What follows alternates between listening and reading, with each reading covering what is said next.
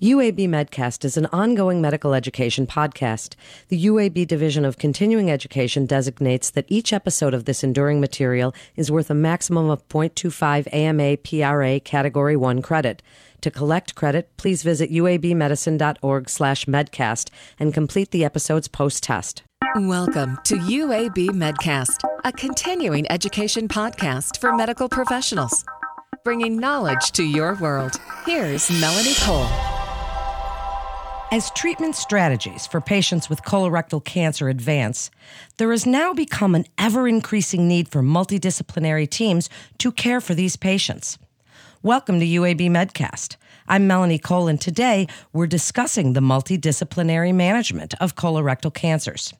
Joining me is Dr. Greg Kennedy. He's a professor of surgery, the John H. Blue Endowed Chair in General Surgery, and the director in the Division of GI Surgery at UAB Medicine. Dr. Kennedy, it's a pleasure to have you join us again. Tell us what you're seeing in the trends for colorectal cancer before we get into some of the treatment options. Well, I, you know, there's a lot of good things happening in colorectal cancer, Melanie. So first, you know, it colorectal cancer is the third most common cancer diagnosed in both men and women in the United States. So it remains a really important problem. However, the incidence is decreasing over time uh, recently in certain populations um, which is a great thing. We think that's because of a combination of factors, probably increased screening and detecting the tumors at earlier rates. But there remains reason to be um, cautious.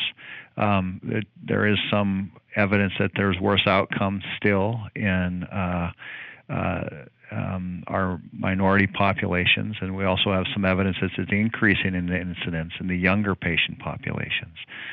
So, you know, while there's some positives in colorectal cancer, there remains some some certain challenges that we still have to have to be uh, aware of.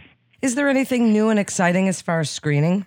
Um, well, some new and new and exciting is always relative, isn't it? But uh, certainly, um, colonoscopy remains the gold standard, I would say, for screening.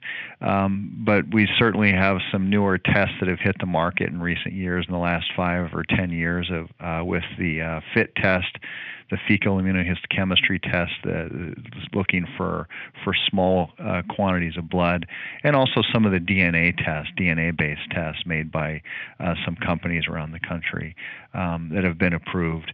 Now, these tests are good for detecting cancer, not necessarily good for detecting polyps. So colonoscopy remains the the gold standard. Um, but I think that the newer tests do increase access to screening for patients in the more rural communities who perhaps don't have availability of, of uh, providers that do colonoscopy. So I, I think there's some some some real positives there. There certainly is. That's so interesting. So now let's talk a little bit about the multidisciplinary management of colorectal cancer. Why is this so important? Is it new, Dr. Kennedy? Has it always been this way? Multidisciplinary management of cancer in general has has really been uh, pushed in the major medical centers over the last 10 to 15 years. Um, it's been been hypothesized that this multidisciplinary care would enhance preoperative evaluation, give patients increased access to specialists and multimodal therapy.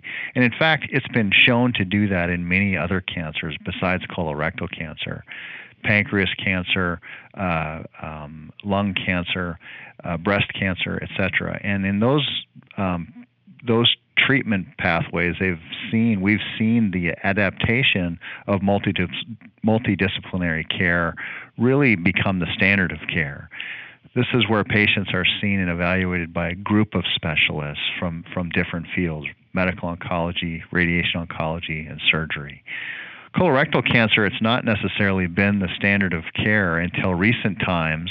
Uh, some of that's been the advent of the American College of Surgeons bringing forth the, the National Accreditation Program for rectal cancer. That's really put a put a uh, spotlight on multidisciplinary care and some of the inadequacies of rectal cancer care in the country, in here in the United States um, these are patients who are being treated uh, without the, the multimodal approach. So, um, not getting the appropriate staging preoperatively, not getting appropriate treatment preoperatively, being rushed right to surgery. It's pretty clear that that approach, that sort of rushed approach, has worse outcomes. So definitely, uh, this more multidisciplinary care has become more and more popular, and it's really the standard of care here at the University of Alabama in Birmingham.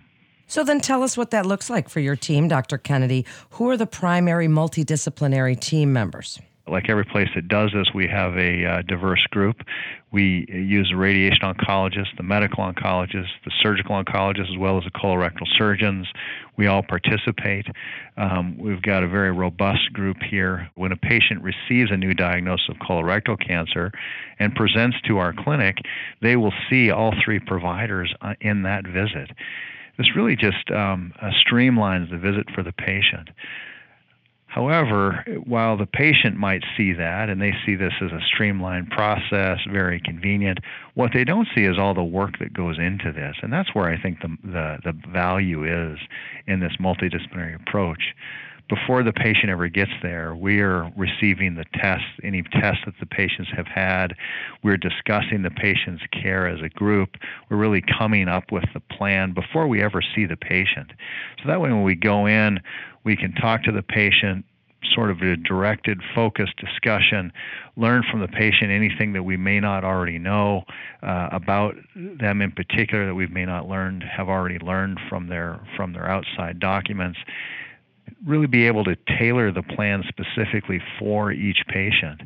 Um, this is, I think, just a fantastic approach to care. It really leads to to not only streamlined care, but but really uh, high value and and um, highly satisfied patients. So it's been really a great introduction of a of a care team and a care uh, pathway here at UAB. Dr. Kennedy, this may seem a difficult question, but as we see improved coordination of care and the opportunity to assess each patient as you've described from many viewpoints, and that's really an immediate benefit for the patient for sure, and that multidisciplinary team. Tell us some of the challenges of this. Is there sometimes a differing of decisions regarding the choice of treatment? Tell us a little bit about some of the challenges that you've overcome at UAB in this form of care? Yeah, that's a great question, Melanie. And there's no doubt there's um, differing opinions on how patients should be treated. And that's the great thing of, of working together as a team and knowing the team members as well as we know each other. We can actually debate, we can uh, look into the literature. We don't always have the answers, do we? We uh, have to sometimes look into the literature, find out what is uh, the right answer. And oftentimes, if we're debating it, there is no right or wrong. So it comes down to what the team decides, then, and quite honestly, majority rules. Uh, we've had patients. I'll just give you an example. A recent patient who had a uh, extensive lymph node involvement from their rectal cancer. Uh, we talked a lot about doing surgical therapy of those lymph nodes versus more uh, radiation therapy. Uh, ultimately, decided on radiation therapy because of uh, some concerns of increased morbidity of surgery. Um, the surgeons didn't necessarily agree, but the the majority felt that uh, the increased morbidity of the surgical therapy um, uh, outweighed the, the the the the increased morbidity of radiation therapy. So we went with the radiation. So, you know, that was a great example of how having the multidisciplinary approach uh, led to actually an improved outcome of the patient. Because at the end of the day, the patient had a complete response in the lymph nodes from the radiation therapy and is doing quite well six months later. So it's been it's been those sorts of conversations that allow us to have that, that we are allowed to have because of this approach and uh, we can really come up with some great tailored treatment plans that I think improve outcomes ultimately. Well, that's such a great example and a good point. But along those lines, for effective management of certain cancers, and they remain great challenges for the surgeon, yes? So, with increasingly complex treatment algorithms that you're finding these days that add new options to your armamentarium of available therapies, is there somebody in charge? Is the surgeon in charge of guiding the patient's care? Tell other providers, as you say, you've all known each other for a long time and you work together so well, but how are those decisions made? Yeah, well, it's that's a great question, and you know we always as surgeons, we always like to think we're in charge, don't we? Um, but the truth is, that's not the way we see it. This is very much a team approach. And in fact, uh, we tend to view this as the patient's in charge. Um, we want to give the patient uh, the information they need to make an informed decision and then let the patient make the decisions that are necessary. So, um, you know, we try our best to guide the patients uh, with the right information and uh, let the patients make the decision that, that fits them best.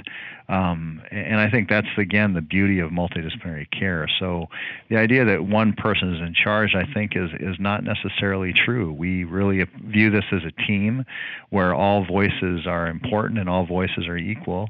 And our goal is to give the patient the best treatment option uh, that uh, we've all agreed on in one way or another, and and then provide the patient with some options along those lines, trying to say what we think is the best, but here are others that could also work, and then ultimately let the patient make the choice that, that they're comfortable with, assuming outcomes are, are close to equivalent. What a comprehensive approach. Is there anything you'd like to share as far as research at UAB that other providers may not know about? Well, we're always trying to use our patients in a way that we can advance the, the science of the disease as well. Um, we're always interested in trying to understand uh, the genetics of cancer. So we have uh, various genetic studies uh, looking at uh, the, the, heterogeneous nature of, of cancers and how that heterogeneity of a cancer might lead to better or worse outcomes. So we know that uh, tumors that differ within the cancer uh, sometimes have certain populations of cells that may give rise to metastatic disease um, we've been interested. We've got a, a, a, research group interested in understanding that heterogeneity and what it means to patients. So that's certainly one area of of of, uh, of research that we have going on. We also have a, we also have an area of trying to understand staging.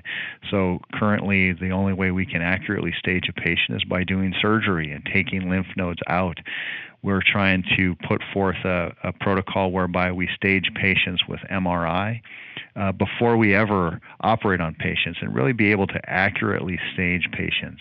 This would lead us, if we could accurately stage patients, it would lead us to uh, more uh, informatively uh, move down a, a, watchful waiting type pathway for rectal cancer. So, in those patients who have a complete response, if we can have evidence that they truly have, have had a complete response in their lymph node basin using MRI, we could then feel better about a decision of, of watchful waiting.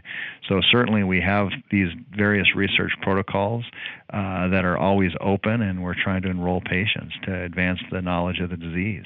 Well, thank you for telling us about those exciting advances and trials that you're running there at UAB as we wrap up. Please summarize for us, Dr. Kennedy, what your outcomes have looked like as a result of a multidisciplinary team approach and the benefits of this type of approach for not only the patients, but for the surgeon and the other team members involved because it gets you all involved and you all know what each other's doing and you really get to bounce things off of each other. Yeah.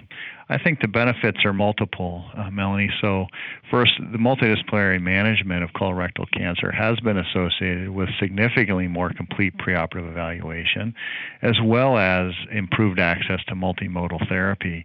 That's pretty clear, and and um, we've seen that in our own practice. Um, we also have seen just improved patient satisfaction. The patients who are coming to these visits are having uh, a great experience. Um, they're certainly coming with complicated problems, but in trying to meet all the providers uh, in one appointment and then leaving with a clear idea of what's happening and where they're going next uh, they're they're they're leaving much more satisfied and having a much better experience. I think those are absolute benefits from a from a personal and professional perspective, it's just led to such a great team approach and such great um, camaraderie with the team that uh, I, I can't imagine going back to uh, another way of treating the disease. So I, I think it's fantastic, and um, we really love treating patients and helping patients in this situation. So hopefully, we'll continue to grow the program. Thank you so much, Dr. Kennedy, for joining us today and sharing your incredible expertise. And what an exciting time to be in your field. Thank you again. And a community physician can refer a patient to UAB medicine by calling the MIST line at 1 800 UAB MIST. That wraps up this episode of UAB Medcast.